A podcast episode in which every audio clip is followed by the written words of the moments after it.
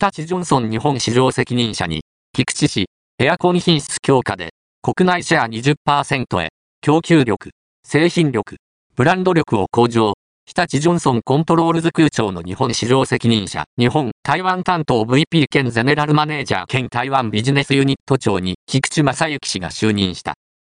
同社は、エアコンを成長産業と捉え、国内市場でシェア20%を目指してきた。新体制で製品力とブランド力をより高め、シェア拡大を狙う。